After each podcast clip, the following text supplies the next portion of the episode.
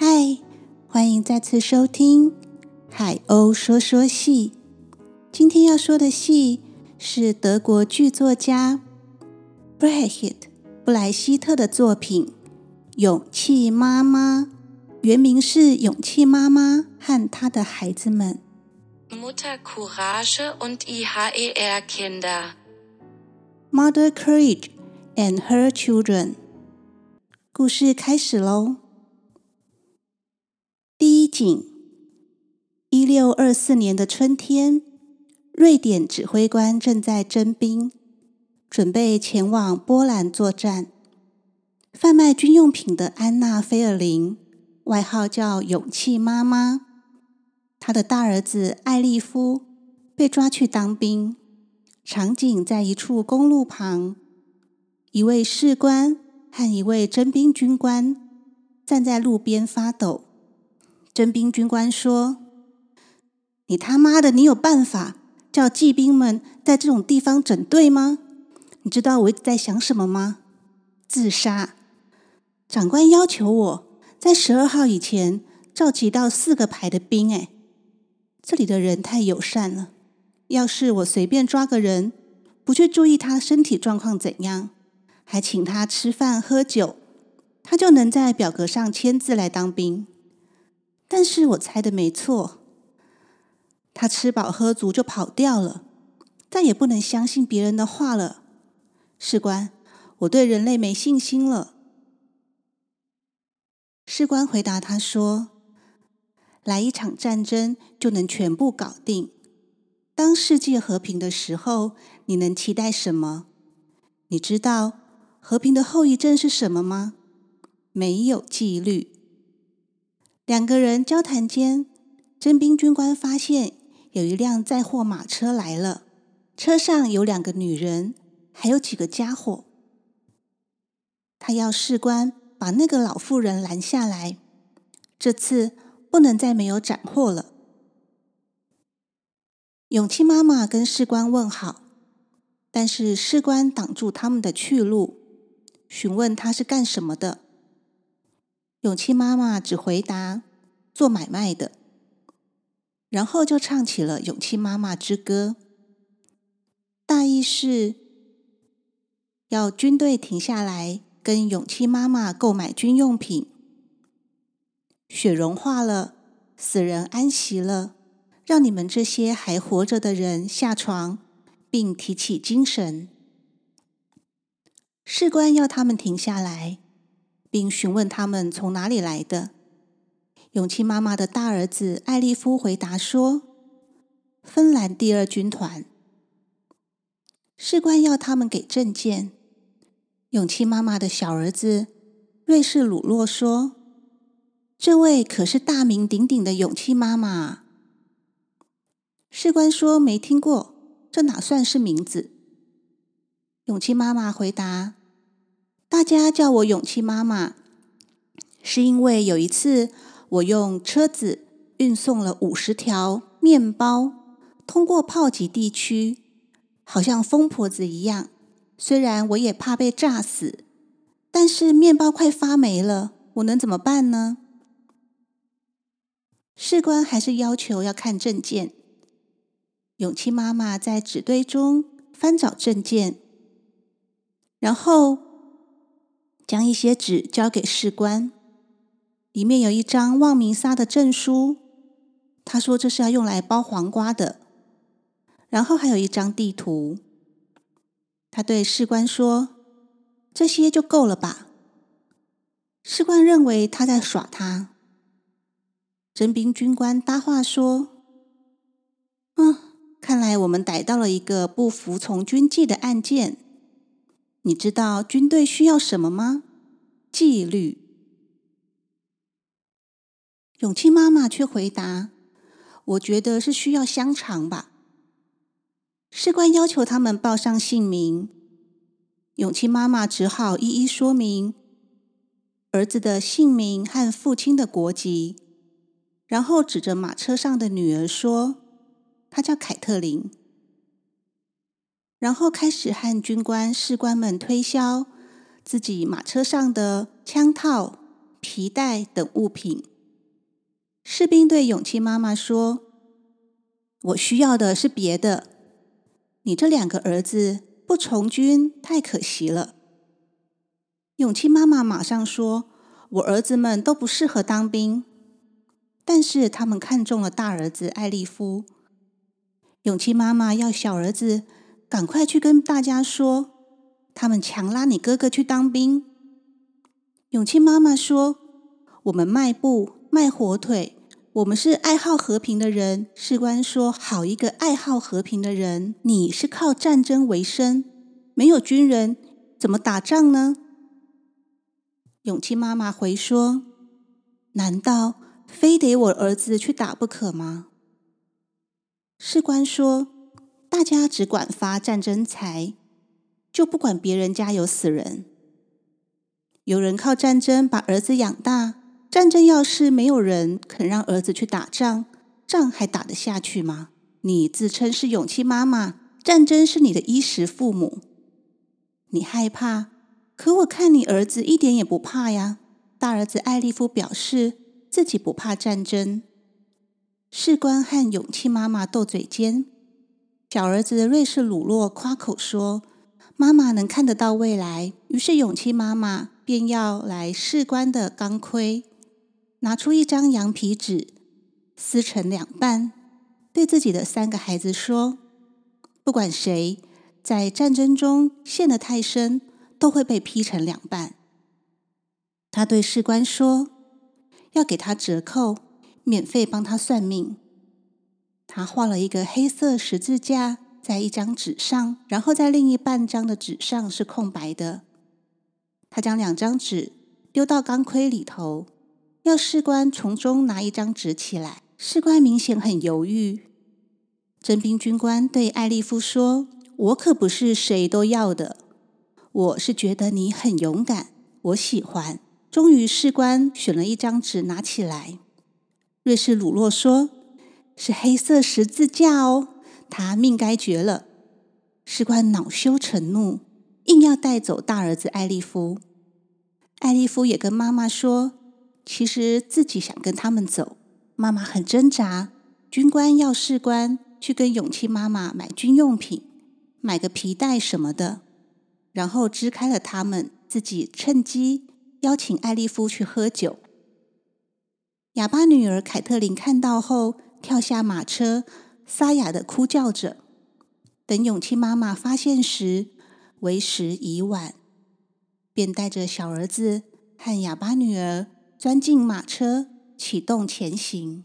士官望着他们离去的背影，说：“今天战争供你们吃穿，总有一天他会向你讨取回报的。”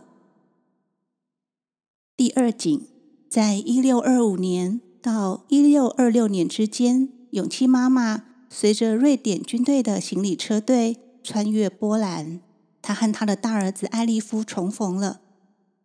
他买了一支烟机，并得知他大儿子混得还不错。现在在瑞典指挥官帐篷旁边，虽然炮声隆隆，厨房里勇气妈妈和厨子正在争吵，为了这一只鸡，因为厨子嫌它太贵，勇气妈妈正在增加它的价值。另一方面，帐篷里面，瑞典的指挥官、军中牧师和艾利夫正在说话。他们称赞着艾利夫，认为他军功卓越，问他晚餐想吃什么。艾利夫说想吃肉。指挥官要厨子上肉。勇气妈妈发现正在说话的人是自己的大儿子艾利夫。厨子不得已付钱买了鸡。勇气妈妈边拔鸡毛边偷听长官们和艾利夫说话。勇气妈妈听了就生气的。跟厨子抱怨说：“指挥官是个喜欢勇敢士兵的人，因为他认为，如果作战的计划很好，干嘛需要勇敢的士兵？这一定有些不对劲的地方。当愚蠢的将军或国王把士兵带入陷阱的时候，他们才会需要勇气的美德。再好的国家不需要什么美德，每个人都可以是很平凡、很普通。”以及我最喜欢的很懦弱。穿插他们说话时，指挥官赞赏艾利夫的家教很好。艾利夫说起自己的妈妈警惕过自己，而且还知道有一首歌是关于这个的，叫做《聪明女人和士兵之歌》。艾丽夫开始唱歌，并拿着军刀跳战舞。歌词大意是说：聪明的女人对士兵说，枪要射击。刀要砍杀，涉水而过会溺死。你要听劝告，就避开冰块。但是年轻士兵把枪装上子弹，拿起刀来开始跑，手上拿枪跳入海水。士兵告诉聪明女人说：“当月亮照在教堂尖塔时，我们都会回来。女人去祈祷这一刻的到来吧。”在厨房里，勇气妈妈用汤匙敲锅子，接着唱说：“老天，别让他死。”艾莉夫发现，便问是谁在唱歌。艾莉夫这时走进了厨房，看见了妈妈，一把抱住她。突然间，勇气妈妈给了艾莉夫一巴掌。艾莉夫问说：“是因为我抢了牛吗？”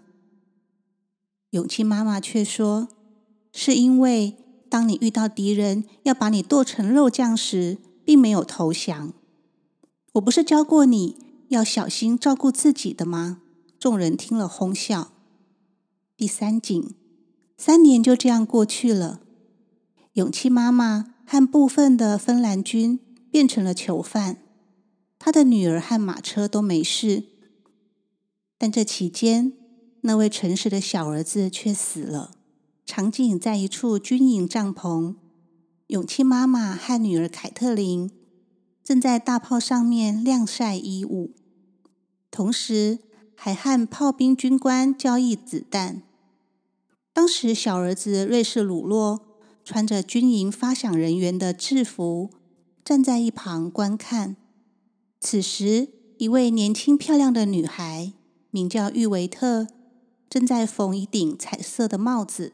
他的面前摆了一杯白兰地，他的脚上穿着袜子，而属于他的红色靴子摆在旁边。勇气妈妈又在跟军官讨价还价。结束后，军官和小儿子才买完离开。玉维特跟小儿子挥手说再见。他问勇气妈妈：“怎么不跟小儿子挥手说再见呢？”勇气妈妈说：“他不喜欢那样。”并且叮咛玉维特，身体有病就不该在一大早就喝酒。玉维特说那是谣言，他坚称自己没病，并抱怨着他的情人变心的时候应该要留在家里，不是出门工作。勇气妈妈要他别说这些，尤其别当着自己纯真的女儿凯特琳面前说。郁维特却说。凯特琳更应该听这些，这样她面对爱情时才会坚强。接着，他就唱了一首和睦之歌，歌词大意是：十七岁的女孩和厨师相恋，白天恨他，晚上却爱他。但有一天，爱人和兄弟们拿起武器离开，就再也没回来。约维特说。自己不该跟在后面追他，但这都是五年前的事了。然后他只穿袜子，步伐蹒跚地走到马车后面。勇气妈妈提醒他，帽子还没拿，他就说：“送给鸟吧。”勇气妈妈转头对女儿凯特琳说：“这对你是个好教训，绝对不要跟士兵有任何瓜葛。”他很高兴女儿是哑巴，这样就不会说出一些不对的话而祸从口出。这个时候，指挥官的厨子和牧师来找他们。牧师对勇气妈妈说：“我为你的儿子艾利夫带来讯息。”厨师也想找勇气妈妈得一些补偿金。勇气妈妈说：“我现在可没钱。”牧师说。事实上，自己倒是有些话想找他的小弟弟瑞士鲁洛，也就是那个为军队发军饷的人。永清妈妈说他不在这儿，而且你找不到他的，他也不是哥哥的部下。我不想要瑞士鲁洛被带坏，叫他哥哥去找别人吧。说着，就拿出一些钱交给牧师，让他转交给大儿子艾利夫，并说他这样的行为是在利用母爱，难道不觉得丢脸吗？厨师说，再怎样也不会很久了，他马上就要跟军团离开了，也许这次会阵亡，多给他一些钱吧。不然你会后悔的。当永清妈妈和牧师、厨子谈政治的时候，凯特琳从后面看他们走过去，把玉维特的帽子捡起来，还拿起他的红色靴子试着穿上去。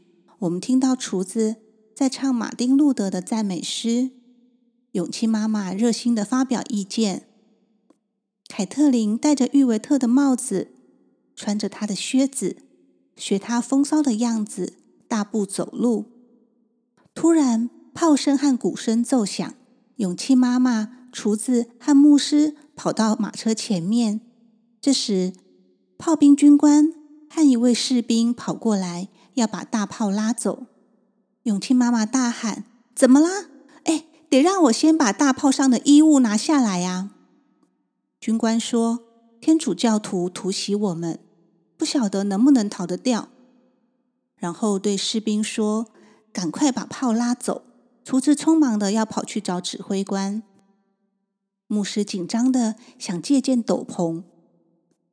起初，永清妈妈不肯借他，但牧师说：“因为宗教的缘故，自己的处境十分危险。”永清妈妈只好拿件斗篷给他，要他快跑。但牧师却说。跑了反而容易引起敌人注意，还是披着斗篷留在这里坐着比较好。永清妈妈对士兵说：“你把大炮放着吧，你这傻瓜，谁会付钱给你？你这样拖会送命的，我帮你看着就好。”士兵边跑边说：“你要帮我作证，我是已经尽力了。”永清妈妈这个时候看到凯特琳的装扮，非常生气的问她：“你在搞什么鬼？戴着妓女的帽子，疯了是不是？敌人已经逼近了，你没看到吗？想让他们认为你在卖淫是吗？”她摘下她的帽子，还想帮她把靴子脱掉，但她突然想起什么，便跑向马车，还要求牧师帮忙凯特琳把靴子脱下。此时，郁维特走了进来。他紧张化妆打扮，并找寻帽子。找到帽子后，他找不到红色靴子，因为这个时候凯特琳用她长长的裙子把脚盖起来。郁维特只好说：“哦，居然要光着脚走回帐篷，真是丢脸。”但还是走了。瑞士鲁洛这个时候带着一个装钱的盒子跑过来。当永清妈妈进场时，手上沾满了土灰。她对凯特琳说：“在脸上涂上这些灰。”然后她看着瑞士鲁洛说：“你拿着那个干嘛？”小儿子说：“这是军团里装钱的盒子。”永清妈妈说：“赶紧把它丢掉！你已经不是军中发钱的人了。”小儿子说：“这是我的责任。”于是他自己走到后面去。永清妈妈对牧师说：“我劝你把牧师的斗篷脱掉，否则他们会认出你的。”然后赶紧在凯特琳脸上抹上土灰，并说：“抹点土，这样才安全。”那些军人都喝醉酒了。士兵们一看到一张干净的脸，这个世上就又多一个妓女了。当他得知小儿子把装钱的盒子放在马车上时，他吃惊的大骂他。这样会危及大家的生命。小儿子说：“那他就拿去放别的地方。”勇气妈妈说：“这时候来不及了，现在哪里都不要去。三天后的早晨，这个地方大炮移走了。勇气妈妈、凯特琳、牧师以及瑞士鲁洛都坐着，很焦急地吃些东西。瑞士鲁洛担心长官可能在问他人在哪。永庆妈妈很高兴，那些长官没看见他们的踪影。永庆妈妈认为，现在这里一个是新教牧师，一个还带着钱盒子。我不知道你们哪一个比较危险。牧师说：“现在人的生死都操在上帝手里。”永庆妈妈说：“希望我们没有那么绝望。”她认为自己表现的还算不错。当对方想问他底细时，勇气妈妈就问他们哪里可以买到比较便宜的货品，因为他们都需要军用品，也就不对勇气妈妈太过追究。也许这是最好的办法，因为现在我们都成了囚犯。牧师认为他们是战败的一方，可是勇气妈妈不这么想。她认为在上面的人，他们的失败与胜利和小老百姓的失败与胜利是不一样的。战败对小老百姓就是胜利，只是失去荣誉而已，又没什么严重。对于我们这些一无所有的人来说，不管战争胜利或失败，都要付出很大的代价。政治要乱来，就让他去吧。小儿子问：“那军中的士官要怎么发钱给士兵吗？”永庆妈妈回说：“士兵撤退的时候不用给钱。”小儿子说：“但是士兵可以要求，如果不给钱就不撤退。他们可以赖着不动啊。”勇气妈妈听了，就对小儿子说：“瑞士鲁洛，你的责任感令我太忧愁了，因为你不是很聪明。我把你养大，只希望你诚实就好，但你也不要太诚实啊。现在我和牧师。”要去买一面天主教的旗子和一些肉。唉，还好他们还让我做生意。做生意的时候只问价钱，而不问你信什么宗教。永庆妈妈走进马车，牧师对瑞士鲁洛说：“你妈妈是在担心那个装钱的盒子。”小儿子说：“想把它丢掉。”但牧师认为那样更危险。因为有可能会被看到，现在这里到处有间谍。这个时候，勇气妈妈拿着玉维特的红色靴子说：“啊、哦，女儿凯特琳偷了他的靴子。她说玉维特作践自己的身体是为了赚钱，而凯特琳却只觉得好玩。”她叮咛小儿子要好好留心妹妹，因为她还需要被照顾。说完，他就和牧师离去。凯特琳正在收拾盘子。瑞士鲁洛认为，穿着衬衫在太阳底下的日子应该不多了。凯特琳指着一棵树，瑞士鲁洛便说：“是啊，树叶已经变黄了呢。”凯特琳做手势问他要不要喝点东西。瑞士鲁洛说不要，因为自己正在想事情。其实他在想着，没看到装钱的盒子。会给军中的士官带来多大的困扰？这些长官会对他多么失望？而且妈妈也因为这个装钱的盒子睡不好觉。他决定了，他现在要妹妹给他一杯酒。正当凯特琳走到马车后面时，有两个人跟他撞个正着，一个是士官，另一个人戴着眼罩。戴眼罩的人对他们说话。询问凯特琳有没有看到一个从第二新教徒军团来的人。凯特琳被他们吓到了，赶忙跑开，手上的酒洒了出来。那两个人互相对看，又看到了瑞士鲁洛之后，意有所指的离开。瑞士鲁洛没有发现，他正从沉思中惊醒，惊讶着酒怎么被洒出来了，还以为妹妹。难道眼睛也受伤了吗？但他已经决定好要走。凯特琳一直努力的想让瑞士鲁洛知道他有危险了，但瑞士鲁洛只是把妹妹推开。他从马车里拿出那个装钱的盒子，决定要把盒子交给军团再回来。尽管妹妹一直想拉住他，还是被他挣脱了。凯特琳绝望无助，跑来跑去，叫不出声音。直到勇气妈妈和牧师回来，她扑向母亲。一阵比划之后，妈妈终于知道瑞士鲁洛把装钱的盒子带走了，也明白有个戴眼罩的人来过这里。牧师说：“那一定是个间谍。”突然间传来声音，那两个人带着瑞士鲁洛进来。瑞士鲁洛挣扎的说：“放开我，我身上没东西。”士官说：“他是从这里来的，那些人应该是他的朋友。”永清妈妈回说：“我们朋友什么时候开始啊？”瑞士鲁洛忙说：“不认识他们，说自己只是来这里吃午餐而已，而且午餐很咸。”士官不相信他们编造的谎话，并说。正在追查军团里装钱的盒子，也知道带着这个盒子的人长什么样。很明显，就是面前的这位。他要瑞士鲁洛交出装钱的盒子。瑞士鲁洛说自己不是，而且自己身上没有盒子。永清妈妈在旁边大话的说：“要是他有盒子，这个呆瓜一定会交出来的。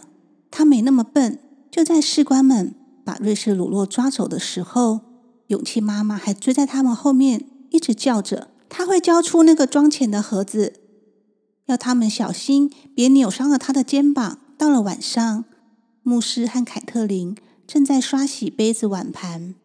牧师唱了首《时辰之歌》，歌词大意是：单纯的耶稣基督被带到异教徒面前，没有理由就被定罪。然后受罚，被嘲笑，这就是单纯的人子的故事。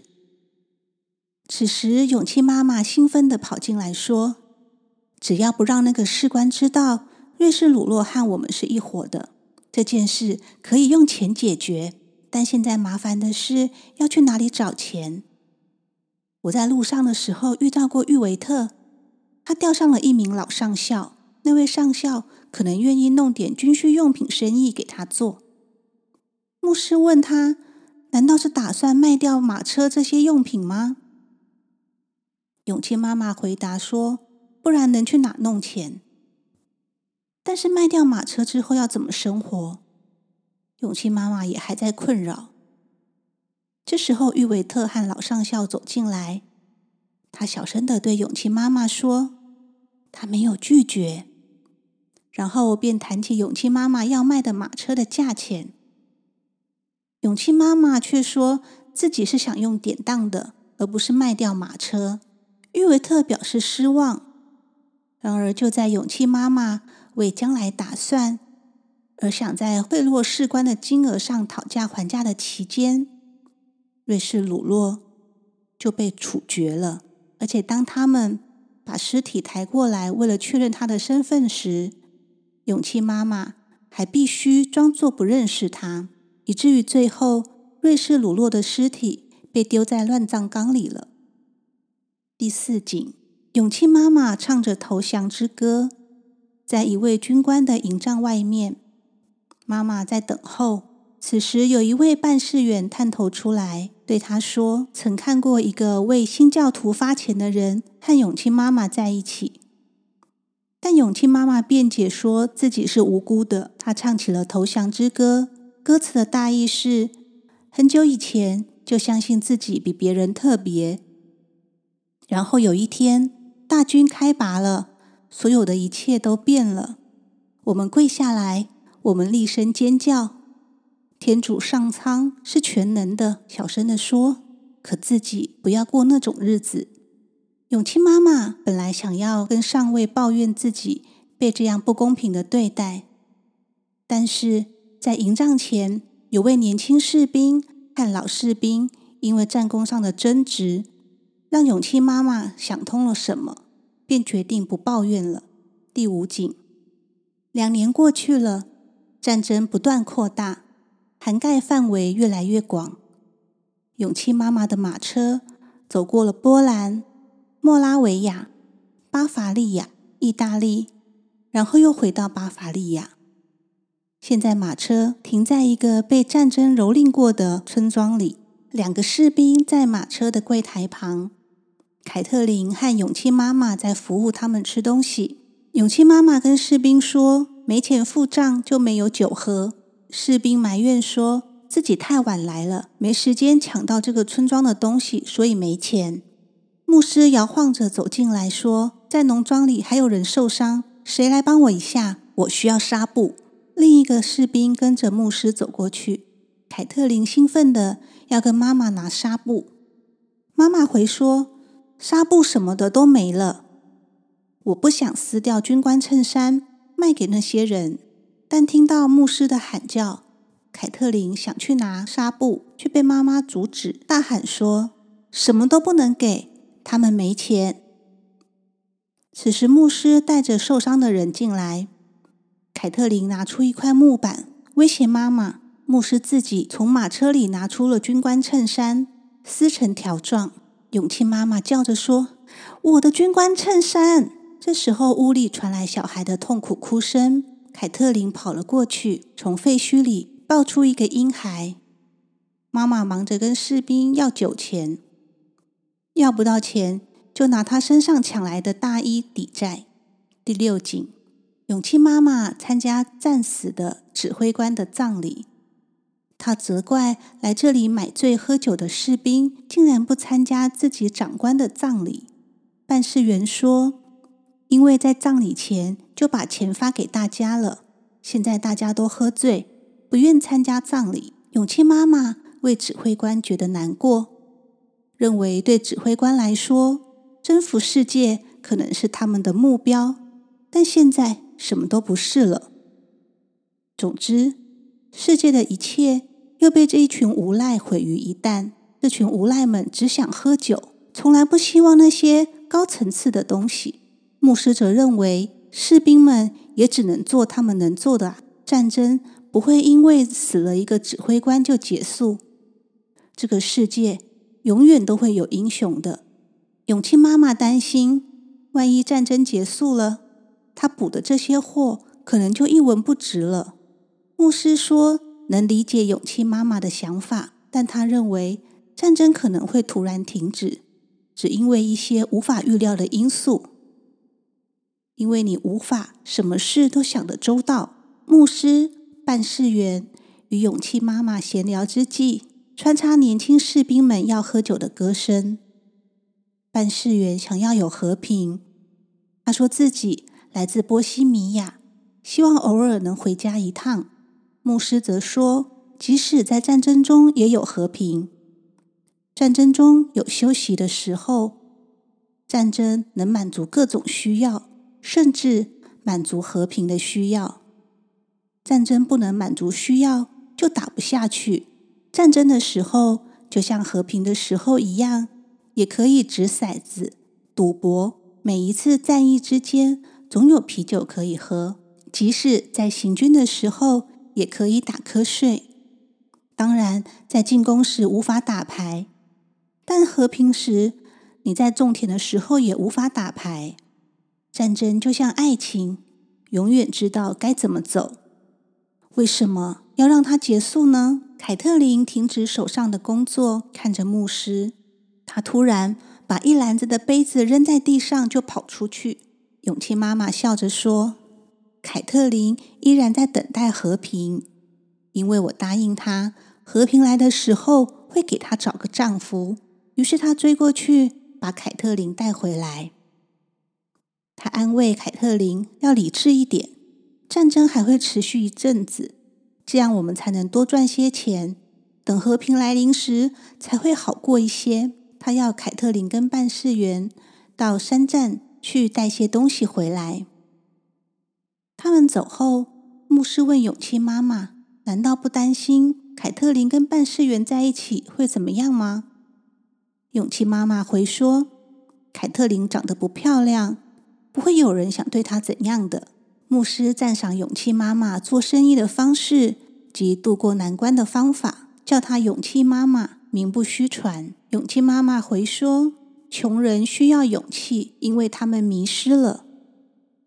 每天早上醒来，就发现自己是在困境当中。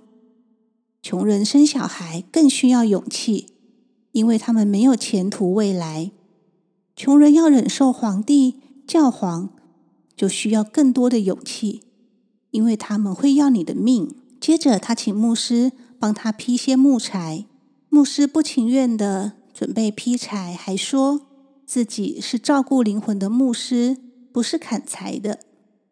勇气妈妈说：“可惜我没有灵魂，而且我需要木材。”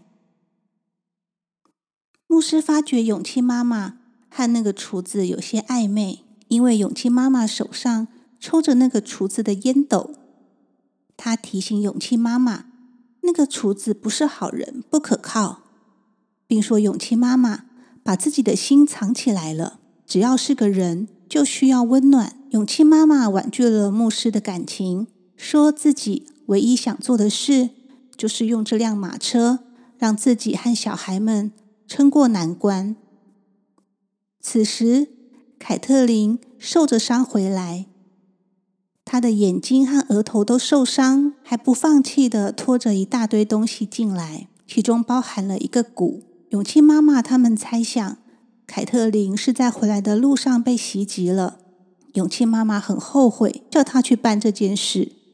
还好伤口不严重，他赶紧为他包扎。牧师说，不能责怪士兵，他们在乡下不会做这种丢脸的事。发动战争的人。要为这个负责任，他们使人堕落。勇气妈妈认为，办事员没陪凯特琳回来，可能是以为她是个受人尊敬的女孩，没有人会动她。然后妈妈说要送给凯特琳一个东西，她就从袋子里拿出玉维特的红色靴子，想帮凯特琳穿上，还劝说趁她没改变主意前快穿上。她碎念说。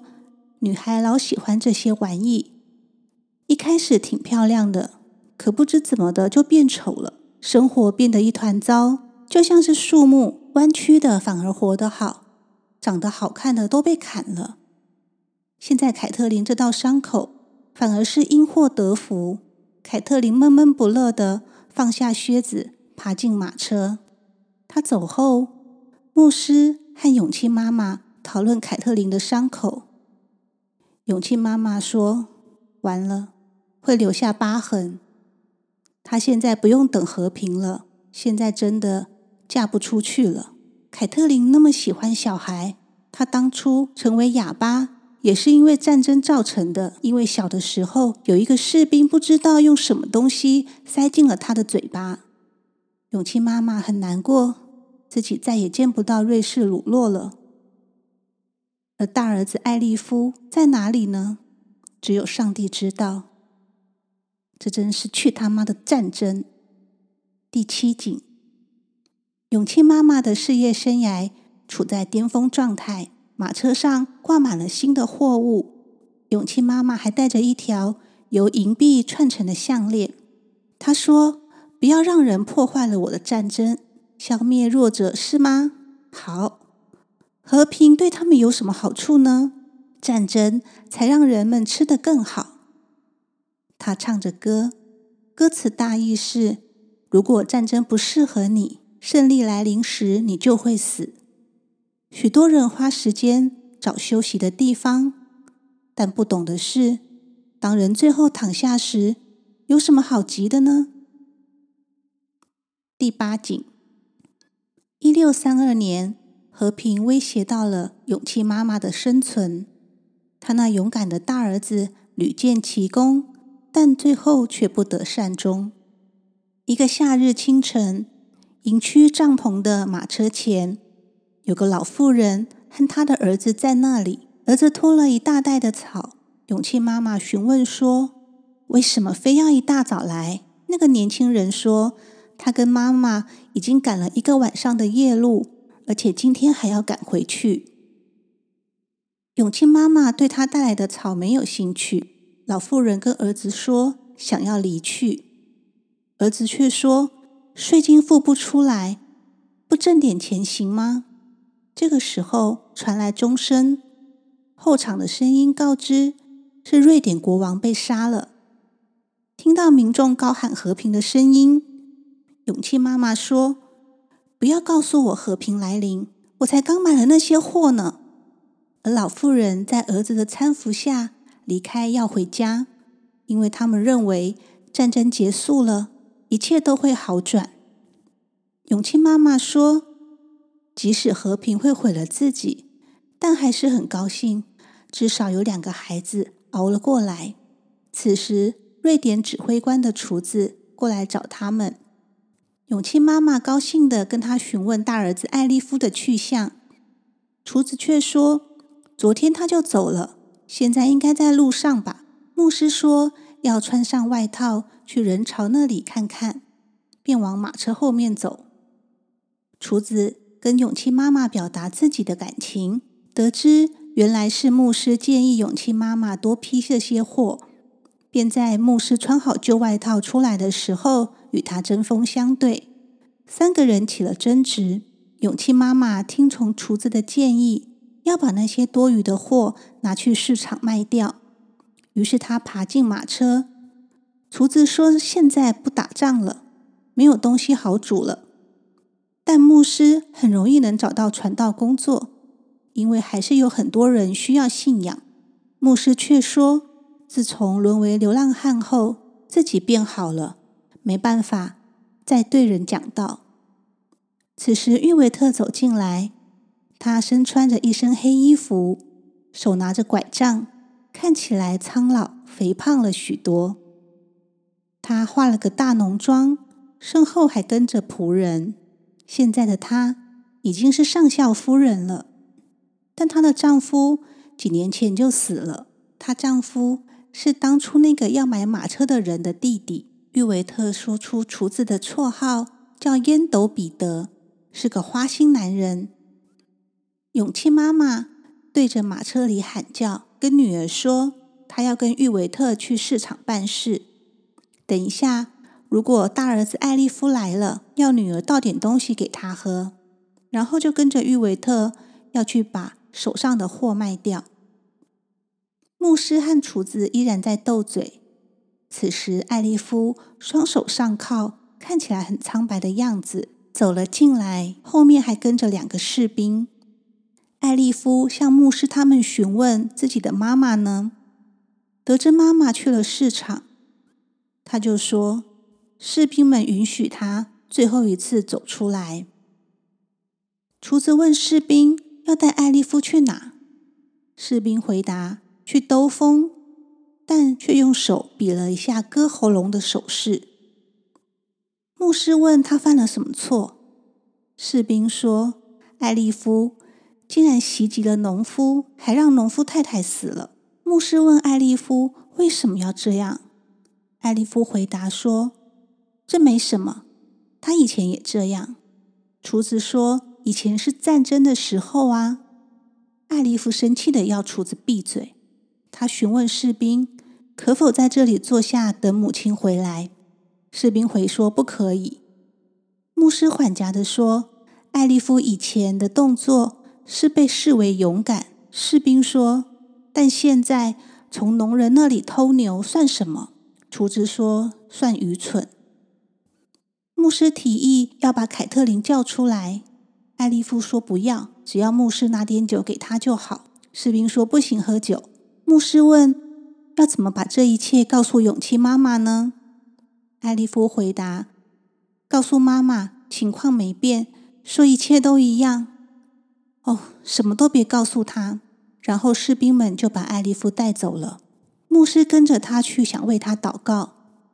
厨子不安地走向马车，想跟凯特琳要点东西吃，但他看到凯特琳用棉被把头盖住，什么都听不到。此时又传来炮声，勇气妈妈跑了进来，手上还拿着货物。她说：“战争又开打了，现在没有和平。还好这批货还没有处理掉，我们赶快跟马车一起离开这里。”他呼唤凯特琳，又问厨子：“怎么了吗？有什么不对劲吗？”厨子忙说：“没有。”虽然勇气妈妈质疑。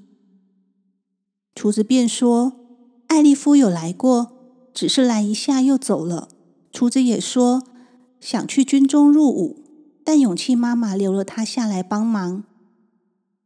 于是他们拉动马车出发。永庆妈妈说：“也许天黑前还能见到大儿子艾利夫。”他快乐地唱起歌，歌词大意是：永庆妈妈的马车总是赶在前头，战争可以照顾到所有的人。第九景，宗教战争已经进行了十六年，德国丧失了一半的人口，没有在战争中死亡的人，又死于瘟疫。乡下地区为饥荒所肆虐。一六三四年的秋天，勇气妈妈出现在离瑞典军队占据的大路旁不远处，生意萧条。在一栋已经半毁的牧师住宅前，冷风嗖嗖的早晨，勇气妈妈和厨子穿着破烂的衣服坐在马车边。厨子说：“整个村庄都在挨饿。”永庆妈妈回答：“也许能唱歌乞讨点什么。”厨子说自己受够了。他收到了一封信，说自己的妈妈得霍乱死掉了。留下了一间客栈，所以自己要离开了。永庆妈妈则说自己像条狗，拿肉给顾客，却什么都得不到。如今已经没有东西好卖，人们也没钱买东西。厨子说，不管勇气妈妈要不要跟着来，自己今天都要离开，回去开客栈。勇气妈妈便说。要跟凯特琳商量一下，但厨子直白的提出，如果勇气妈妈带着女儿一起来，就免谈。凯特琳在马车上注意听他们说话。永庆妈妈说，不能让女儿独自一人拉马车。她说女儿心肠软。厨子说客栈太小。她开始唱起地球上伟大人物之歌，歌词大意是。所罗门王有智慧，但智慧没为他带来好处。凯撒大帝很勇敢，但勇敢没为他带来好处。苏格拉底很诚实，但诚实没为他带来好处。马丁有不自私的美德，但不自私没有为他带来好处。结果很明显了，没有这个，我们活得会更好。永庆妈妈说。自己不会丢下女儿一个人的。后场传来声音，询问他们要不要喝热汤。勇气妈妈要去找凯特琳，厨子说帮忙她带一点就好。如果三个人一起去，会吓着人家的。凯特琳确定他们两个都不在了，就拿着一个包袱爬下马车，然后把她母亲的裙子和厨子的一条裤子披在马车轮子上面。刚好这个时候，勇气妈妈端着一盘汤要给凯特琳，一出来就看见了凯特琳，连忙叫她站住。她明白凯特琳听见他们的谈话，就骂她是个笨丫头，说自己是离不开女儿的，也离不开马车。于是他们决定现在就把厨子的东西都放地上，驾着马车离开。当厨子上场时，嘴巴还在吃东西，却看到了他的所有物品都在地上。第十景，在一六三五年一整年间，勇气妈妈和凯特琳拉着马车，跟在溃散军队后面，走遍整个德国中部。